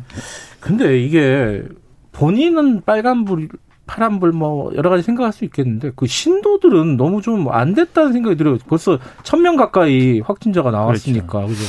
근데 아마 많은 분들이 예, 생각 이상하게 생각할 거예요. 어떻게 네. 그한 교회에서 이렇게 나올 수 있나? 네. 그리고 검사하면 양성률이 20% 이상 된다. 음. 일반적이지 않잖아요. 우리가 그렇죠. 양성률이 뭐한 한 자리 수도 아닌데. 음. 근데 이분들이 사실은 이번에 확 알려졌지만 계속 이렇게 해온 거예요. 거의 집단 생활도 해오고 광화문 집회도 계속 해오고. 네. 그러니까 저도 뭐 이 청와대 앞에 그 계속 할 때 가봤지만 사실은 이제 형식은 예배 형식을 빌리고 있지만 네. 거의 뭐 정치 활동을 해온 거거든요. 계속 뭐 음. 뭐 정부를 비판하고 문재인 네. 대통령 하야라고 계속 뭐 부정선거 얘기하고 쭉 이렇게 해오셨어요. 근데 저는 조금 의문을 갖는 게 과연 정광훈 목사와 이 사랑제일교회만 그러냐? 아. 그렇지 않아요. 사실은. 네. 저도 이제 뭐 선거 때나 이럴 때 좀 큰 교회 가보면 대형 교회에 있는 많은 그 목사님이나 뭐 이런 분들이 굉장히 정치적인 발언을 많이 합니다. 실제로. 음. 물론 차별 금지뿐만이 아니라 음. 평소에도 이제 선거 관련했을 때 직접 누구를 지지한다 이렇지는 않지만 네. 또 우리나라 정치인들이 보면 사람이 많이 모이기 때문에 큰 교회는 몇천 명씩 모이거든요. 네. 그럼 그런 데 가서 또 인사를 해요. 안 할 수가 없어. 사람들이 있으니까. 그렇죠. 그러니까 네. 그게 또 하나 영향력이 되고 그러면서 또 어쨌든 정치적 발언도 해오는데 그러니까 단순히 우리나라의 이 보수 기독교 이 정광훈으로 물론 대표되고 있지만 네. 이걸 과연 미래통합당이 완전히 끊어낼 수 있느냐. 음. 저는 그게 굉장히 어려운 숙제라고 봐요. 왜냐하면 이게 1, 2년 된 문제가 아니거든요. 음. 이승만 때부터 쭉 어찌 보면 5, 60년 대후 문제인데 네. 거기에 기저를 만들고 있어요. 그러니까 네. 지금은 단순히 이제 선긋기 하고 있지만 정말로 선긋기 할 수 있느냐. 저는 거기에 음. 아마 좀 미래통합당의 좀 미래가 달려 있다 이런 생각. 이게 재밌는 주제네요. 이게 어쨌든 최근 상황에서 지지율이 어, 뒤집혔잖아요. 그런데 정광훈 목사 요 사태가 벌어지고 나서 다시 미래통합당이 쭉 빠졌단 말이에요. 근데 선긋기를 일부 했어요. 했는데 오히려 또 그쪽 지지자들이 막 항의 전화하고 또 그런 일이 벌어지고 그 지금 말씀하신 그현 변호사님 말씀대로 실제로 진짜 결별할 수 있는 것이냐 정치적으로 어떻게 보세요? 끊으라는 거예요? 끊지 말라는 거예요? 어렵겠다라는 거죠. 어렵겠다. 끊으라는 얘기죠. 네. 사실 너무 이제 넓게 보셨는데 네. 뭐 그러니까 사실은 이 기독교 네. 이제 개신교 음. 그러니까 보수 진영에 좀 이렇게 지지층이 많은 건 사실입니다. 뭐 모든 그렇죠. 개신교도들이 뭐저 미래통합 지지하는 건 아니죠. 그렇죠. 다 지지하면 선거 맨날 이기게요. 음. 개신교 신도가 천만 명이라고 그러는데. 음. 근데 왜냐면 사실은 그게 보면 이 기독교의 이념이랑 네.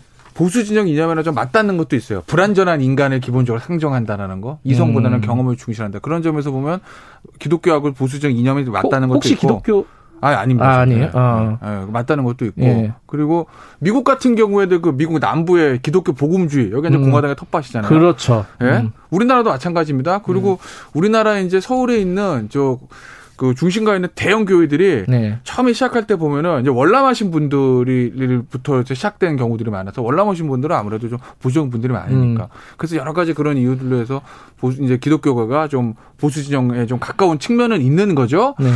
근데 지금 보시면은 그렇다고 해서 저희가 무슨 뭐 미래통합당이 무슨 보수 기독교계나 선을 근데 이건 아니고 음. 이걸 종교의 문제로 보지 말고 정치적인 인형으로 극우적인 성격을 가지고 있는 분들과 음. 조금 선을 그냥 이렇게 보셔야지 이거는 음. 무슨 보수 기독교계하고 선을 이렇게 논의를 확장시키는 저는 반대인 거고 왜냐면은 음. 모든 그렇잖아요. 그러니까 기독교든 불교든 천주교든 무교든 너무 정치적으로 그양점이 너무 극우적인 성향을 가지고 있는 분들과는 선을 그는 것이 맞다. 이렇게 저는 음. 논의를 좀 한정하고 싶습니다. 음. 근데 어, 고민이 있어요. 그건 왜 그러냐? 지금 보시면은 어제 오늘 저, 저 그냥 특정 언론 얘기해도 되죠? 예, 예. 조선일보를 보면 예. 어제도 보면 서경석 목사를 대표 보면 대표 밑에 쭉 있는데 이름 서경석이라는 이름이 딱 눈에 띄더라고요. 서경석 네. 목사인 거요. 미래통합당에게 묻는다고 대형 광고를 실었어요. 아 그래요? 네. 못 봤네. 어제 아. 저 우연히 봤습니다. 아. 미래통합당 묻는다라고 하면서 거기에 보면 그러니까 쉽게 제가 기억은 다 못하는데 지금 이 사태를 가지고 니들은 뭐라고 이런 식인 거예요. 음. 왜 모든 저 광화문 집회에 나간 사람들 적으로 돌리냐는 거. 음. 너희들은 문재인 정권에 찬성하는 거 입장은 뭐야 이런 식의 그런 기사가 있, 대형 광고가 나왔어요. 그리고 어제랑 오늘 이제 그 조선일보에 보면은 모든 신문 마찬가지로 오른쪽 오피니언 나라 맨 오른쪽에 무기명 사설고 왼쪽 기명 사설들 있잖아요. 네. 기명 사설들의 톤이 좀 달라요. 어떻게요? 그러니까 어제 있었던 기명 사설의 톤은 뭐 제가 이해력이 떨어진 건지 모르겠지만 음. 선을 그어야 된다는 취지고 네. 오늘 기명 사설의 톤은 너희들은 너무 비겁하다. 아. 네. 그러니까 이게 어렵네. 보수 진영 내에서도 의견이 좀 갈린다는 거예요. 음. 그렇죠? 예. 네, 근데 저는 선거 냉정해야 됩니다. 정치는 냉정한 피도 눈물도 없어야 돼요. 네. 자, 아, 심플하게 생각해 보시자고요. 그러면 거기 이제 신문 광고를 냈던 성경성 목사를 다 미래통에다 묻는다라는 분. 그 다음에 야, 이 광화문 집회 나간 사람들을 그렇게 매도하고 버리면 음. 돼? 라고 하는 분들 주장이랑 광화문 집회 나간 5만 명 나가셨다고 하잖아요. 5만 명 나가셨는 네. 분들. 다음 대선 때 누구 줄 거예요? 민주당 찍겠습니까? 안 찍습니다. 음, 음, 심플한 거예요, 이건. 음. 굉장히 냉정하게 접근해야 될 필요가 있다. 네? 뭐, 뭐, 네 가지가 없게 보일 발언일 수도 있겠지만, 보시자고요. 그, 일종의 극우 세력의 어떤 정치적 영향력이 그리 크지 않다. 아주 미약하다는 게 이번 총선 때 나왔어요. 음. 이번 총선 때 미래党때문에 참패한 게 표 갈려서 참패했습니까? 다 긁어먹은 거예요. 그 당시 저도 걱정했어. 총선 전에. 아, 저, 저, 대한애국당이랑 저 맨날 저 집회하고 그러는데 거기다 박근혜 전 대통령 뭐 유영하 변호사 통해 가지고 메시지 나오는데 그쪽으로 포가 수도권에서 5% 3%만 가도 이건 수도권 다 지는 건데 음. 걱정했죠. 열어보세요 뚜껑 어떻게 됐죠? 당시에 저 미래통합당 모든 다 모은 거예요. 그래도 진 겁니다. 그 저 미래통합당 기준으로 보서 미래통합당 오른쪽에 있는 표를 덜 모아서 졌어요? 아니죠. 네. 왼쪽에 있는 표가 안 와서 안 와서 진 거예요. 음흠. 그렇다고 보면 심플하다 이건. 근데 지금 그 지금 말씀하신 것 중에 두 분 말씀 비슷해요, 근데. 예, 비슷하죠. 근데 네. 김태현 변호사 얘기한 게 굉장히 중요한 얘기 하나 있어요. 두려워하고 있습니다. 제 네, 얘기 좀 그런 게 아니라 모 언론사의 칼럼 논조가 바뀌었다 하는데 그건 네. 바뀐 게 아니고요. 그게 이제 광고의 힘이죠. 음. 예, 언론사가 사실은 아니, 근데 논설이라든지 아니면은 칼럼을 쓰면서도 그 광고주 하는 사람들 눈치를 보죠. 그러니까 일종의 이제 간접적으로 광고를 하는 거나 마찬가지인데 뭐 제가 보기에 뭐 그건 왔다 갔다 할 가능성이 충분히 있다 보고요.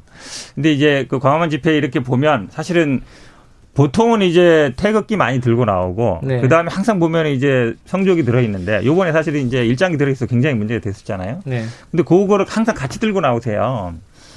그 이유가 있죠, 당연히. 그러니까 한미 동맹 강화하고 있지만 이분들이 아까 정확하게 얘기했는데 미국 기독교 보수주의에 뿌리를 두고 있는 거예요, 사실은. 역사적인 네. 맥락이 월남한 분들도 있지만 네. 그분들이 어쨌든 뿌리다 보니까 그러니까 기본적으로 정신적인 어떤 것들은 당연히 뭐 기독교를 염두에 두고 있지만 네. 미국 미국이라든지 아니면 일본이라든지 어쨌든 이런 그 그러니까 국가적으로 보면 그렇고 정치적으로 당연히 보수 적이고요. 물론 뭐 세계적으로 보면 미국도 그렇지만 물론 유럽도 뭐 독일 기민당이나 사민 이런 데도 보면은 약간 보수 적이 있지만 그렇게 심하진 않거든요. 근데 한국 보수 기독교는 더 심하다. 보수적인 음. 게 미국보다도. 미국도 사실은 그분들이 직접 뭐 공화당을 많이 지지하긴 하지만 아주 공화당에서 큰 세력을 형성하거나 있거나 음. 그렇지는 않아요. 근데 음. 우리나라 이 보수 기독교는 이미 많이 정치화돼 있고 거기에 음. 어쨌든 상징적으로 지금 정광훈 목사가 드러나 있지만 사실은 이미 그 이 정광훈 목사뿐만 아니라 많은 그 다른 목사들이나 분들이나 아니면 뭐뭐 뭐 지금 뭐 장로 이런 분들도 보면 굉장히 정치적으로 많이 움직이는 분들이 많아요. 근데 이걸 음. 어떻게 끊어내느냐? 저는 당연히 미래통합당뿐만 아니라 우리나라 정치 발전에도 굉장히 중요하다고 봐요. 이건 음. 정리하는 거. 근데 그 다른 얘기를 넘어가긴 해야 되는데 하나 궁금증이 생겼어요. 이 그러면은 이렇게 끊어내려는 시도들이 분명히 지금도 있고 앞으로도 어느 일정 정도 있을 것 같은데 그러면 극우 쪽에서 새로운 정치 집단이라든가 세력이 출범할 수 있을까? 출연할 수 있을 것인가 우리나라가 계속 시도는 해왔죠 그동안. 예, 네, 지난번에 했죠. 그렇죠. 예. 그래서 이제 3%못 얻어서 소멸하고 예. 다시 만들고 이랬는데 아마 저는 뭐 다시 만들 거라고 보는데요. 근데 이제 지금 뭐이 음. 미래통합당 쪽에서는 이분들하고 연결돼 있는 건 아니지만 이제 현재 음. 전 위원장인 뭐 민경욱이나 김진태 네. 전 의원들을 정리한다 이러는데 저는 김진태 전 의원 정리하기는 쉽지 않다고 봐요. 이분이 왜냐하면 지난번에 전당대 나왔을 때도 이런 아스팔트 보수나 태극기 음. 부대 이런 분들의 지지를 굉장히 많이 받았거든요. 많이 데려왔고. 근데 음. 사실은 정리 쉽게 되겠는가? 음. 저는 약간 의문은 있어요. 될 것 같은데요, 저는. 네.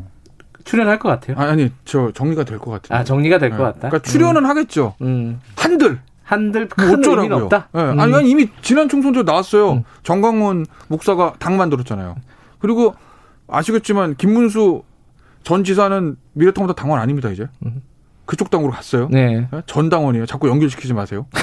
그러니까 지난번 서울시장까지 나왔었는데. 아니 지금 아니니까. 아니 그렇게 따지면 무슨 과거에 그럼 뭐 무슨 뭐. 알겠습니다. 아, 서울시장 네. 후보 나왔던 분을 뭐 넘, 넘어가야 되는데 네. 시간상 네. 그 뉴스 속보가 하나 들어왔는데 2단계 거리두기를 일주일 더 연장한다는 소식이 들어왔습니다. 지금 3단계로 넘어가는 건 아니고 일주일 동안 한 번 더 연장해 보자 이런 취지인 것 같고요. 이 얘기는 뭐 나중에 뉴스를 통해서 자세히 좀 전달해 드릴 예정이고요. 자, 안철수 대표를 갖고 오셨어요? 안철수 대표를 가져왔는데 네. 파란불을 했는데 파란불 맞아요? 그러니까 정확하게? 아니 그러니까 정확하게 얘기하면 네. 색깔 잘 모르겠는데 빨간불은 아닌 것 같아요. 아 빨간불은 아니다. 어, 그럼 어. 노란불이네. 빨간불은 아니면 아이고 저 신호등인데 빨간불 아니면 파란불인지. 어, 좌회전 신호도 있고 유턴 신호도 있고 많아요. 어 근데 굳이 내가 빨간 제가 빨간 안 그러니까 안철수 전 의원, 그러니까 네. 전 대, 안철수 대표죠. 대표죠, 네. 대표. 네. 안철수 대표를 가져온 이유는 그래서 이제 내년에 보, 초에 있을 대회전 서울시장 음. 선거에 과연 보수 진영의 후보가 될 수 있을까? 근데 지금 보면은 음. 주호영 원내대표 같은 경우에도 안철수 네. 의원에 안철수 대표에 대한 구애 하는 메시지들이 나옵니다. 네. 통합 경선에 참여해라라는 네. 야권 통합의 얘기들. 그리고 지금 안철수 대표가 얼마 전에 그 저 진중근 교수하고 또 유튜브에서 대담을 해가지고 그러니까 약간, 놀랐어요. 둘이 네. 성향이 맞나? 뭐 이런 네. 생각이 들어요. 네. 완전 해, 해가 해서 네. 이게 뭔가 이게 좀 문재인 정권에 대한 각을 좀 세우고 있거든요. 음. 뭐 의사 파업에 대해서 자기 목소리를 내고 네. 그러니까 자기 목소리를 내는 횟수가 최근에 급격하게 많아졌습니다. 음. 원래 이렇게 많이 내는 스타일은 강한 스타일은 아니었는데 언론의 음. 보도도 많이 되고 또 미래통합 중에서도 보면 안철수 대표가 내년 서울시장 저 후보로서 보수 후보로서 가장 유력한 거 아니야라는 메시지를 생각하는 사람들이 꽤 있는 건 사실이에요. 그래요. 그래서 제가 안철수 대표를 뽑아봤고 그 미래통합당 그 문제는 제가 무슨 뭐 다 모든 미래통합당 모든 의원이나 뭐 다 아는 건 아니지만 네. 예를 들면 뭐 대선 주자급이라든지 어, 참모급 그다음에 지금 뭐현 지도부급 네. 신분인 사람들한테 많한테 물어보거든요. 예. 내년 서울시장 그러면은 제 주변에서는 그래도 안철수밖에 없는 거 아니야? 라는 음. 현재로 단선 답니다. 현재로서는 안철수밖에 없는 거 아니야라는 음. 예, 하는 얘기를 하는 사람들이 꽤 있는 건 사실이에요. 음. 네. 그래서 제가 또 물어봤죠. 궁금하지 않습니까? 안철수 대표 측에 있는 사람한테 예. 나갑니까? 예. 그랬더니 그쪽의 반응은 미래통합당에서 쉽게 주겠어? 음. 그러니까 그게 무슨 얘기냐? 쉽게 주면 나갈 생각이 없는 건 아니지만 그런 부분들 있잖아요. 미래통합당 예. 기존에 강고한 세력들도 있고 예. 결국 이게 이제 야권 통합이라는 측면도 있는 거고 주호영 원내대표 입장에서 보면 얘기하신 거 보면 통합 경선들 얘기하는데 예. 그 사실은 들어가서 통합 경선하는 게 쉬운 건 아니거든요. 기존 당 조직이 없으니까. 음. 그런데 미래통합당 입장에서 보면 그럼 안철수 대표 뭐라고 뭐 밀어 올려서 추대할 수 있는 것도 아니고 그런 넘어야 될 산들이 있는데 어찌 됐건 자. 뭐 최근에 비해서 안철수 대표의 어떤 위상은 좀 높아진 것 같아서 음. 그래서 제가 파란불로 한 거죠. 과연 안철수 대표가 말씀하신 대로 산들을 넘을 수 있겠느냐 저쪽으로 가고 싶긴 한데 그거 어떻게 보세요? 다시 가능성이 열려 있다고 봐요. 지금 아주 중요한 얘기 하는데 네. 결국은 이제 미래통합당에서 그냥 주겠느냐 이게 네. 가장 큰 거죠. 거기 네. 있는 사람들이 결국은 이제 안철수 대표는 약간 지금 오른쪽으로 가고 있고 음. 지금 미래통합당 왼쪽으로 오고 싶고 그러다 음. 보니까 어쩌면 접점은 있어요. 지난번 음. 총선 때도 같이 할 뻔하다 못했기 때문에 네, 네, 맞아요. 서울시장은 또 나오고 싶을 것이고 당연히 네. 그런데 이제 지금 미래통합당은 5대 5로 돼 있어요. 당원 5, 여론조사 5로 돼 있단 말이에요. 그럼 당원에서 뭐 안철수 대표가 이긴 어려우니까 그러니까 네. 이제 미스터 트롯 방식도 조영 원내대표가 들고 나오는 건데 물론 지난번에 이제 뭐 당협위원장 이런 데 선출할 때도 보니까 그런 식으로 많이 하긴 하더라고요. 네. 그래서 뭐 가능성이 있다고 보는데 네. 저는 아마 안철수 대표는 경선하자고 하면 안 들어올 가능성이 있다고 봐요. 음, 별로. 네. 아, 시간 네. 앞에 어 우리 전광훈 목사 얘기하다가 시간이 다 돼가지고 우리 짧게 10초씩만 홍정욱 의원 전 의원이죠. 네. 어, SNS에다가 이상한 글을 올렸는데 네. 네. 어, 서울시장이라든가 정계 복귀 네. 가능성이 네. 있다고 보십니까? 어, 뭐 없는 건 아니죠. 예. 근데 복귀한다고 하면 홍정욱 전 의원의 정치인으로서 장점도 신비주의, 단점도 신비주의. 정확하시네. 네, 네. 네. 네. 무슨 좀 궁금하시죠? 시간이 없네. 네, 시간이 없어요. 어떻게 보세요? 홍정욱 의미 뭐 있다고 가능성 있죠. 왜냐하면 어. 뭐 주식시장이 움직인다는 건 그만큼 뭐 저변에 사람들이 생각하고 음. 있다는 거고. 근데 네. 말씀 잘하셨지만 본인의 분명한 색깔, 다른 문제도 있고요. 음. 어쨌든 음. 극복하느냐가 문제인 것 같아요. 알겠습니다. 어, 현재 전국적으로 어, 대부분 지역에 폭염특보가 발효돼 있답니다. 나가시면 굉장히 더울 겁니다. 마스크 그래도 꼭 쓰셔야지 되고 건강관리 유의하시기 바라겠습니다. 오늘 두 분 말씀 감사합니다. 네, 고생하셨습니다. 고맙습니다. 여의도 신호등 현근택 변호사 그리고 김태현 변호사였습니다. 지금 시각은 8시 48분입니다.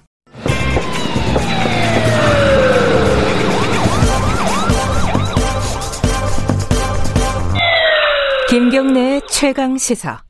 네, 일본 얘기 좀 해보겠습니다. 아베 신조 총리 지금 뭐 코로나 상황이 일본이 워낙 안 좋은데다가 건강 이상설까지 지금 제기가 됐잖아요. 근데 오늘 사임하는 거 아니냐? 어, 이 얘기 나오고 있습니다. 이게 어떤 얘기인지 일본 게이센 야학원대 이영채 교수님 연결해 보겠습니다. 이 교수님 나와 계시죠? 네, 안녕하세요. 예. 먼저 일본 상황이 어때요? 우리는 조금 이, 지금 2차 파동을 겪고 있는데 코로나 일본은 원래 안 좋았잖아요. 요즘은 어떻습니까? 네, 일본도 7월 말이나 8월 초에 거의 2차 파동이 와서 음. 어, 많을 때는 하루에 2천 명까지 나왔고요. 아유, 그래요. 근데 일주일 전부터 좀 1,000명 이하가 되어서 네. 어제까지는 해서 한 800명대로 지금 떨어진 음. 것인데요. 네. 어, 그렇다고 해서 일본 정부가 어, 특별한 대책을 세우고 있는 건 아니고요. 음. 어, 지금은 각 지방으로 이제 전국적으로 나오고 있기 때문에 또 예. 연령별로 그리고 모든 업종에서 대부분 환자들이 많아서 네. 그 일본은 거의 지역의 어, 일상 지금 감염 상태라고 좀 보는 게 좋을 것 같습니다. 음. 근데 일본 정부는 코로나 확산 막 벌어지고 있는데 여행 장려하는 뭐 이런 캠페인도 하고 이래가지고 여론이 별로 안 좋다는 얘기 들었는데 이 어떻습니까? 정부의 방역 대책에 대한 여론은 어때요? 네, 그래 실질적으로 그렇죠. 이 고트 트래블이라고 하는 오히려 어, 여행업자라든지 또는 호텔업 이런 부분에 네. 대해서 좀 특혜를 주기 위해서 만든 정책이 네. 전국적인 코로나 사태를 가져왔다고 하는 불만이 더 많고요. 음. 그래서 현재 여론조사를 보면 어, 오늘 8월 22일자 즉 음. 예를 들면 마이니치 신문 여론을 보더라도 국민들이 지금 현재 정부의 코로나 대책에 대해서 64%가 어, 거기에 대해 불만이 있다. 아, 불만이 60%, 있다. 음. 네, 60% 정도가 자기의 이 신체적인 불안을 느낀다라고 음. 하는 여론을 보면 일본 정부 정책에 대해서는 아주 불만이 높은 상태인 것 같습니다. 네. 근데 이 와중에 이제 아베 총리가 병원에 왔다 갔다 하는 거를 어, 언론들이 보도를 했어요. 이게 이상 설로만 제가 들었는데 실제로 뭐가 안 좋다는 얘기가 공식적으로 나온 게 있나요? 예, 그렇죠. 실제 아베 총리가 예, 개요대 병원에 가서 치료를 받고 있는 모습들이 공식으로 보도가 되었고, 예. 자민당 내에서 그리고 또, 어, 이 병원 관계자들의 언급이 보도가 나오고 있는데, 네. 실제 아베 수상이 원래 장염, 대장염이 있는데 예. 이 부분이 어, 재발한 것 같다. 음. 그리고 실제 이것을 아베 수상 관저가 부인을 하고 있지 않는 걸 보면 음. 어, 여기에 대해서는 어느 정도 이상설은 사실인 것 같고요. 네. 그렇지만 이제 여기에 아베 총리와 관련돼서 워낙 많은 억측들이 나와서 네. 아마 오늘 저녁 5시로 예상되어 있는 이러한 건강설에 대한 문제를 나름대로 불식시키기 위한 어떤 기자회견을 지금 계획하고 있는 것 같습니다. 아 오늘 예정된 기자회견이요. 이 사임 기자회견 아니냐 이런 얘기도 있던데 이건 아니라는 거네요, 그죠? 네, 실제적으로 만약에 사임을 하게 되면 음. 그냥 불명예이기 때문에 이것은 전격 사임을 하겠지 어, 기자회견을 잡아놓고까지 사임을 한다는 것은 좀 생각하기 어렵고요. 음. 어, 어떻게 보면 그런 기대들은 있는 것 같고 하지만 이제 오히려 오늘 어, 나온 간접적인 보도들은 어, 가을 어, 코로나 대책을 위한 좀 전면적인 정책을 발표하고 네. 그리고 수상이 나름대로는 건강 이상설에 대해서 국민에게 설명해야 될 의무는 있기 때문에 그렇죠. 예. 아마 이런 부분들에서 설명을 하겠죠. 그렇지만 음. 그 내용은 뭐랄까요? 자기가 건강 문제에 대해서 조금 관리를 못했다라고 하는 이러한 사대성 음. 발언이 있겠지만 음. 뭐 전면적으로는 어, 남은 임기를 더 열심히 하겠다라는 이러한 방향이 더 예상되고 있는 것 같습니다. 그래요. 근데 이제 이 사임할 거 아니냐 이런 예, 예측들이 나오는 게 사임을 해야 되는 거 아니냐 이런 이 뭐랄까 분위기가 있기 때문에 이런 설이 사임설이 나오는 거 아니겠어요? 실제로 뭐 그렇죠. 그런 예. 예, 실제 코로나 대책이 완전 실패했고 아베노믹스도 네. 거의 붕괴를 했고, 네. 어 실제 자민당 내에서 보면 아베 수상의 지지율이 지금 34%에서 전혀 어, 변화를 하고 있지 않는데 아. 그렇다면 내년 중의원 총선거를 생각하고 있는 자민당 국회의원들 입장에서는 네. 8월에 빨리 퇴진을 하는 게 음. 오히려 유리하다고 보고 있는 거죠. 그래요. 그래서 음. 어, 아베 수상은 좀 쉬어야 된다, 뭐 이런 식으로 이야기를 하고 있지만 네. 가장 큰 문제는 수상 자체가 지금 당장 사임을 하려는 의사가 없는 거죠. 음. 그러니까 자민당 내에서도 여론이 안 좋다는 거예요. 그 아베 총리에 대해서? 실질적으로 이미 아베 수상의 이제 임기가 거의 언제 그만두어도 이상하지 않는 상황에 있는 거고요. 음. 아무리 오늘 기자회견에서 건강서를 불시시키더라도 네. 어, 아베 수상이 지금 현재로 보면은 아마 새로운 치료법으로 9월 말까지 일단 매주 월요일 치료를 하는 것 같습니다. 음. 그렇지만 이 치료가 효과가 없을 때는 네. 어, 아마도 권한대행 체제로 바로 갈 것 같고 네. 그렇다면은 이제 언제 그만둬도 이상하지 않는 상황이라면 벌써 자민당이나 일본 정계는 post 아베를 어, 겨냥을 해서 움직이고 있는 거죠. 임기가 내년 9월이라고 하셨나요? 예, 일본 같은 경우는 자민당 총재 임기가 내년 9월이고 예. 지금 현재 중의원은 어, 내년 10월에 총선거를 해야 되기 때문에 음흠. 일단 그렇지만 지금 아베 수상 체제로는 내년 중의원 선거를 할 수가 없어서 음. 일단 아베 수상은 중간에 사임을 할 거고 네. 어, 그렇다면 권한대행 체제에서 어, 내년 총선거를 치를 수 있는 어, 새로운 일단 총재로 가야겠죠. 음. 어, 그렇다면 지금 현재 유리한 것은 원래는 이 키시다 전 외상이 아베 수상의 후임으로 아베 수상을 생각했지만 너무 인기가 없고 네. 그렇지만 지금 현재 아베 수상이 가장 반대하는 이시바 전 방위상 같은 경우가 인기가 높아서 음흠. 이대로 총재 선거를 하게 되면은 아베 수상의 의도는 달라지겠죠. 네. 그래서 그런지 지금 현재는 수가 현 관방장관이 네, 가장 유력한 후보로 오히려 더 급부상하고 있는 것 같습니다. 아 그래요. 근데 지금 그 보도를 보니까 고이즈미 전 총리도 아베 보고 물러나라 이렇게 얘기를 했다면서요? 네, 실제 지금 현재 어떻게 보면 고이즈미 총리라든지 네. 어, 자민당 내에 어, 조금 비주류 측들은 음. 이 아베 수상을 중심으로 한 정통 보수 세력들이 너무 오랫동안 해먹었다고 생각하는 거죠. 음. 그래서 새로운 어, 세력을 원하고 아마 고이즈미 총리 같은 경우는 어, 이시바 전 어, 방위상이라든지 어, 아니면 키시다 외상이라든지 이런 쪽으로 가기를 바라겠지만 예. 하지만 아베 수상은 현재 자기 체제를 음. 유지해주고 정책을 견지하고 아베 수상의 뒤를 보장해줄 수 있는 예. 추가 감방장관이더 어, 음. 바람직하다고 보고 있을 것 같습니다. 알겠습니다. 아베 총리 오래 하긴 오래 했죠, 그죠? 네, 그렇죠. 오히려 퇴진을 하는 게 일본 전국을 음. 위해서도 국가 이익을 위해서도 바람직하지만 아마 아베 수상은 마지막까지 올림픽이라든지 음. 자기 나름대로 명예회복을 하려고 할 것 같습니다. 고맙습니다. 네, 수고하십시오. 일본 게이센 여학원대 이영채 교수님이었습니다. 현재 거제시에요. 호우경보 발효돼 있다고 합니다. 안전에 유의하시고요. 덥다고 하니까 그리고 또 마스크도 써야 되고 힘든 주말이 될 것 같습니다. 무사히 월요일 아침 7시 20분에 돌아오겠습니다.